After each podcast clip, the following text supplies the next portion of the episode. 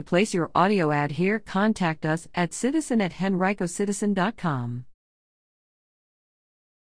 Ogburn resigns as chair of Henrico School Board but will remain on the board. A month after sharing an offensive Facebook post that she said she hadn't fully read or seen, Henrico School Board Chair Micky Ogburn Thursday resigned her leadership role on the board, though she will remain as 3 CHOP District Representative. Vice Chair Marcy Shea of the Tuckahoe District will serve as acting chair until the board selects a new chair at its April 22 meeting. The position is largely ceremonial, and board members typically rotate the role among themselves each year. Ogburn's decision took effect at noon Thursday, according to school system officials.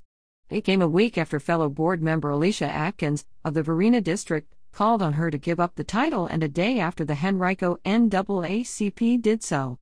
2 weeks ago, during a virtual listening session with the board, a number of citizens also expressed frustration that Ogburn was not being reprimanded for her actions, which they said would have drawn significant reprimands for students or employees.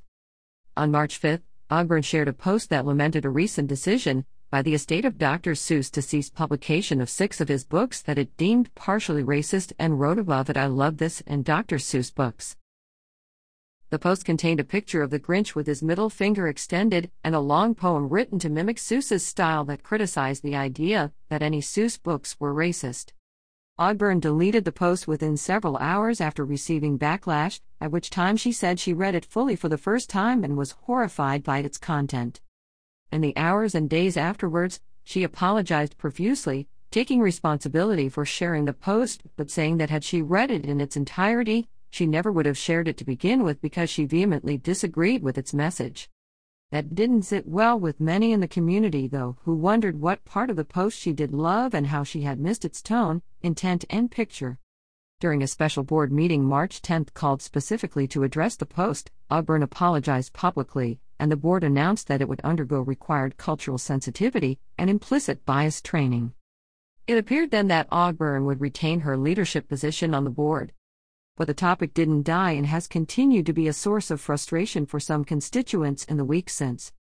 Then on March 29, the Richmond Times-Dispatch reported that Atkins had changed her mind and asked Ogburn to give up her role as chair, but not her seat on the board.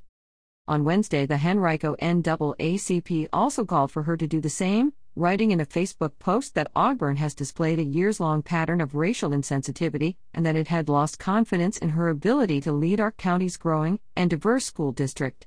Her actions do not reflect the values that HCPS claims to purport and are in direct conflict with the educational needs of African American students in Henrico.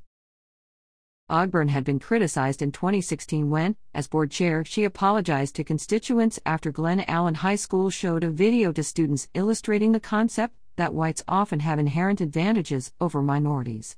The video prompted outrage from white parents who pushed back at the notion of white guilt.